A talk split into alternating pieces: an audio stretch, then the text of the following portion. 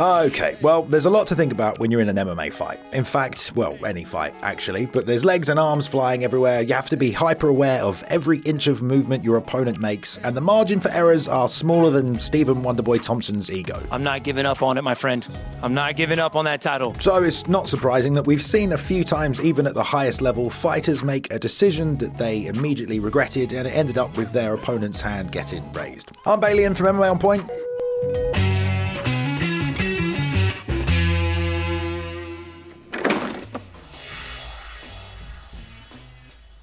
We happy? Vincent! Oh, we happy. Thank you to our friends at Surfshark for sponsoring this video. They've hooked us up with a mega deal. They're offering up to 83% off a subscription and they're chucking three months free on top of that if you use the code ONPOINT.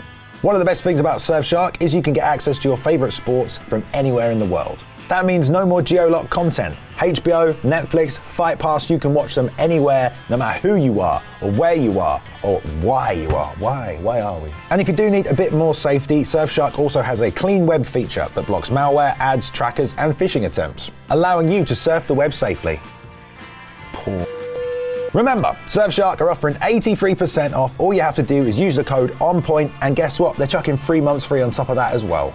Surfshark also offers a 30 day money back guarantee, so there's literally no risk in giving it a try. The link is in the description below. Surfshark, the cornerstone of any nutritious VPN. And these are 10 fighter decisions that immediately led to a loss. Number 10, Ryan Hall versus Ilia Topuria. I think it's pretty impossible to be an MMA fan in 2023 at this point and not know who Ilia Topuria is. The 13 0 undefeated prospect has finished four of his five UFC opponents, and pretty much all of them have been highlight reel worthy. But back in 2021, not many people knew exactly what he was capable of. Least of all, it seemed, Ryan Hall. The man they called the Wizard had pretty much breezed through the majority of his MMA career by simply just leg locking anyone he could ankle pick or jam roly poly into. But where most UFC opponents had been able to neutralize and avoid Hall's magical jiu jitsu, the black belt Ilia was ready to swim with the sharks. Now, despite Ryan's attempts to either dive onto a leg or throw a spinning kick being shut down throughout the entire round, Ryan telegraphed a wheel kick and Topuria read it perfectly and immediately shut out his lights with ground and pound. But I guess Ryan forgot what he wrote down before the fight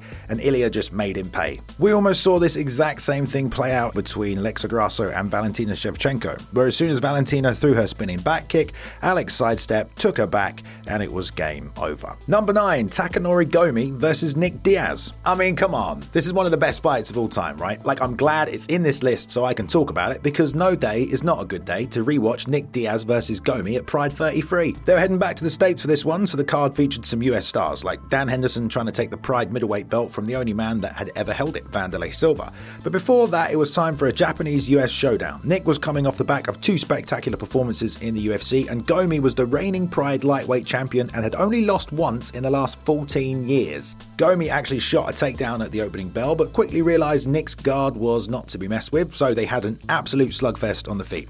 Gomi dropped Nick with his signature fastball punches, but he survived. But in the final round, Nick got cut, and it honestly looked like the refs might stop it. But he still put a beating on Gomi, who, with three and a half minutes left, shot a takedown and was wrapped up in a gogoplata that turned him a nice blue hue. Fresh and juicy, ready for the picking. Gomi had already experienced Nick on the ground in the first round. Now he was even more tired, and he was still landing punches. If it had stayed on the feet, the doctors might even have gotten involved. But he shot that takedown, was really tired, landed in Nick's guard, and was immediately finished. Shame it became a no contest after a positive marijuana test. You know, anything over a 15 ratio is positive with the NSAC. But they allow you to test up to 50 going into competition. Well, Nick tested a 175, so yeah, he was definitely high that night. Number 8, Cain Velasquez versus Fabricio Werdum. Unless you're a new fan of the sport, you probably know what went down in Mexico City at UFC 188. The UFC were returning to Mexico, but this time with a heavyweight champion of Mexican heritage headlining the card and defending his title, no less. But the main thing to know is his opponent, Fabricio Werdum, travelled out to Mexico City six weeks before the fight,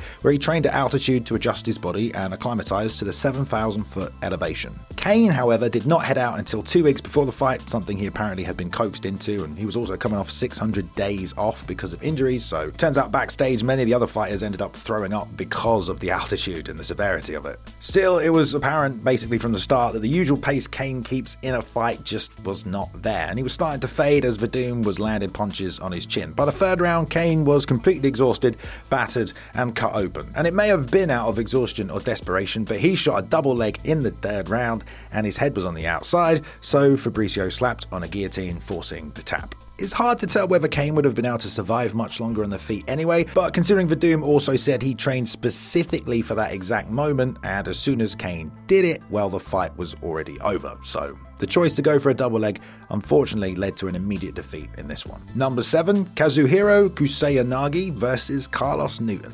Alright, I'm going to hit you with another old school entry right here, but there have been examples of this throughout the history of MMA, where one guy goes for a submission and immediately gets countered by their opponent. You triggered my trap card! But one of the best examples comes from back in 1998 in Shooto, when MMA legend and BJJ black belt Carlos Newton took on Kazuhiro. While in bottom side control, Kaz starts working on a Kimura, and Carlos steps over his head and counters immediately with an armbar. Probably wasn't a good idea to do that against the superior grappler to be honest. And we've definitely seen this in the UFC with the first fight between Matt Hughes and George St. Pierre. Matt's in top half guard, GSP grabs an arm to go for a Kimura, and Matt says thank you very much and collects his arm for an armbar. And even more recently, between Jeremy Stephens and Mateusz Gamrot, Matt takes the little heathen down, and Jeremy decides to try and Kimura him, but that unfortunately left him in prime position to get Kimura'd himself. Well, there you go. Sometimes you go for a submission and you get submitted, I guess. Number 6, Mike Grundy versus Makwan Amirkhani know most people say England doesn't have any wrestlers, but at the very least in MMA, there's guys like Mike Grundy, who represented Great Britain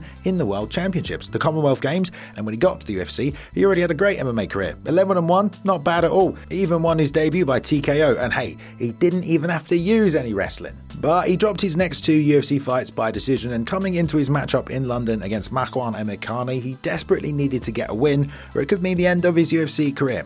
It's also possible that he was maybe a little too desperate, as just 10 seconds in, he shot a takedown, his head ended up on the outside, and Makwan did what he does best wrapped up his neck pretty much a worst case scenario game plan from Mike, especially as Mr. Finland, who might as well be called Mr. Anaconda, as his last three wins now in the UFC are all with that choke. He tightened everything up, and just a few seconds later, Mike was unconscious. Number 5, Fabricio Werdum versus Stipe Miocic. After Werdum tapped Fedor in Strikeforce and flipped the heavyweight world on its head, he immediately lost to Overeem in a kind of weird performance where he kept falling over trying to bait the Reem into his guard. So when he arrived in the UFC the following year, it was with some hype, sure, but also a fair amount of doubt about his abilities to actually compete with some of the best of the division. But under the master Rafael Cordeiro, his striking skills evolved before our very eyes, and he started to beat up the likes of Roy Nelson, Mike Russow, and Travis Browne. He even flying knee finished the K1 kickboxing legend Mark Hunt and then tapped Sea Level Cain to become the champion. It was a historic career resurgence as one of the oldest fighters in UFC history to capture a title. What happened against Stipe Miocic was kind of anything but.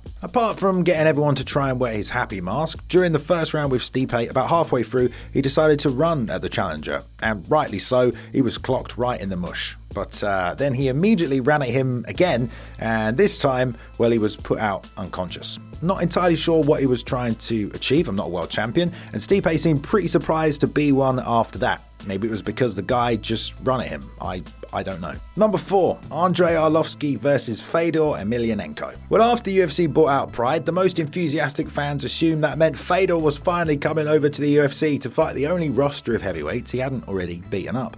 But rarely in MMA are things that simple, and Fedor ended up fighting for the new promotion, Affliction, and they did some freaking crazy stuff, forking out over $3 million in fighter purses for their first show, and even hiring Megadeth to play at the event. The second show, though, saw former UFC champion Andrei Arlovski take on the legend Fedor in the main event, and it was a pretty massive fight. It was competitive too, but Andrei's speed started to take over, and he backed up Fedor, but instead of continuing his boxing assault, he decided to throw a flying knee because, okay, sure, and Fedor capitalized immediately, timing an overhand right that absolutely flatlined him. It might have seemed like a good idea, but unfortunately, it just led straight to the loss. Number three, Lena Landsberg versus Mayra Bueno Silva. Have you ever been goaded into a fight? I want to fight you. Not even a fight, just like a 1v1 on COD or something. Maybe you've just had a proper Marty McFly moment. Nobody calls me chicken needles. Nobody. Basically, when the Swede Lena Landsberg took on the Brazilian BJJ ace Mayra Bueno Silva, they had a good old scrap inside the apex. And it was very back and forth at first until Silva got a takedown and pretty much showed she had a massive advantage on the ground over Lena.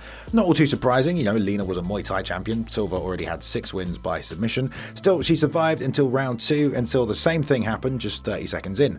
And looking a bit like Magikarp before its evolution, it seemed like it might just all be over for Lena. But she found her way back up with 30 seconds left and then did something quite surprising. She jumped straight back on top of her yeah, it was kind of alarming. And then when 10 seconds later she was tapping to a knee bar, it seemed like she'd kind of made a bad decision. Not entirely sure on the thought process on that one, but it turned out to be a performance of the night for Silva. Number two, Cat Zingano versus Ronda Rousey. After Ronda armbarred her way into the UFC, they wanted to do a season of The Ultimate Fighter to bring in a bunch of other ladies and a whole new division. The UFC set up a fight between Miesha Tate and Cat Zingano to decide who would get to coach opposite Ronda. And the then undefeated Cat TKO in the third round, but Cat got injured, and well, Miesha stepped in and took her place on the show, which, you know, worked pretty well. Her and Ronda were rivals, and then Cat would actually have to wait a whole two years before she got her shot, while Rousey went for a list of contenders. But Cat managed to stay undefeated during that time. She even TKO'd Amanda Nunes in the third round after another gutsy performance. And then, after a lot of personal struggles, she finally got her long awaited, well deserved, and well earned shot at Ronda Rousey. It was supposed to be Ronda's toughest fight yet, and what did Cat do? Well, from the opening bell, she ran right at her, threw a flying knee, got clinched, thrown to the ground, and immediately submitted. Mm, her decision to run at the judo black belt Olympian submission machine and put herself right in literally the worst spot possible inevitably and immediately led to a loss. I am inevitable. Number one, Big Nog versus Frank Mir 2. Old Big Nog with his big noggin had already lost to Frank Mir for the interim title back at UFC 92. When they met for the second time, three years later, the Minotaur had just lured a helpless Brendan Schaub into his labyrinth for a knockout of the night finish, ending his four fight win streak as well. So they booked a rematch between the two submission legends who would settle the score at dawn or at UFC 140. That also worked. Big Nog started hammering away at Frank until he dropped him in the first round. Mir looked completely out of it, face down with Big Nog just hammering away. I mean, shit, he could already have been unconscious, but the ref didn't stop it. He just told Nog not to hit him in the back of the head. And so Antonio decided to sit back for a guillotine and put Frank out that way. Instead of getting the finish, Frank managed to scramble on top, grab a Kimura, and snap Big Nog's shoulder in half. And Big Nog just let him get away like Keanu in Point Break. Okay, then, folks, before you disappear, make sure you give some love to the editor of this video, Luke Taylor. Check him out on Twitter at call to me underscore if you want to follow him and his business. Ben Rosette did the intro music as he always does, so thank you, Ben. And let us know in the comments below what you think. Oh, and nobody put Chris Weidman versus Luke Rockhold. Okay, that wasn't an immediate finish. He beat the crap out of him for like two more rounds. Make sure to give us a thumbs up if you enjoyed it and hit the subscribe button. I've been Balian. I'll be back in the next one. Cheers.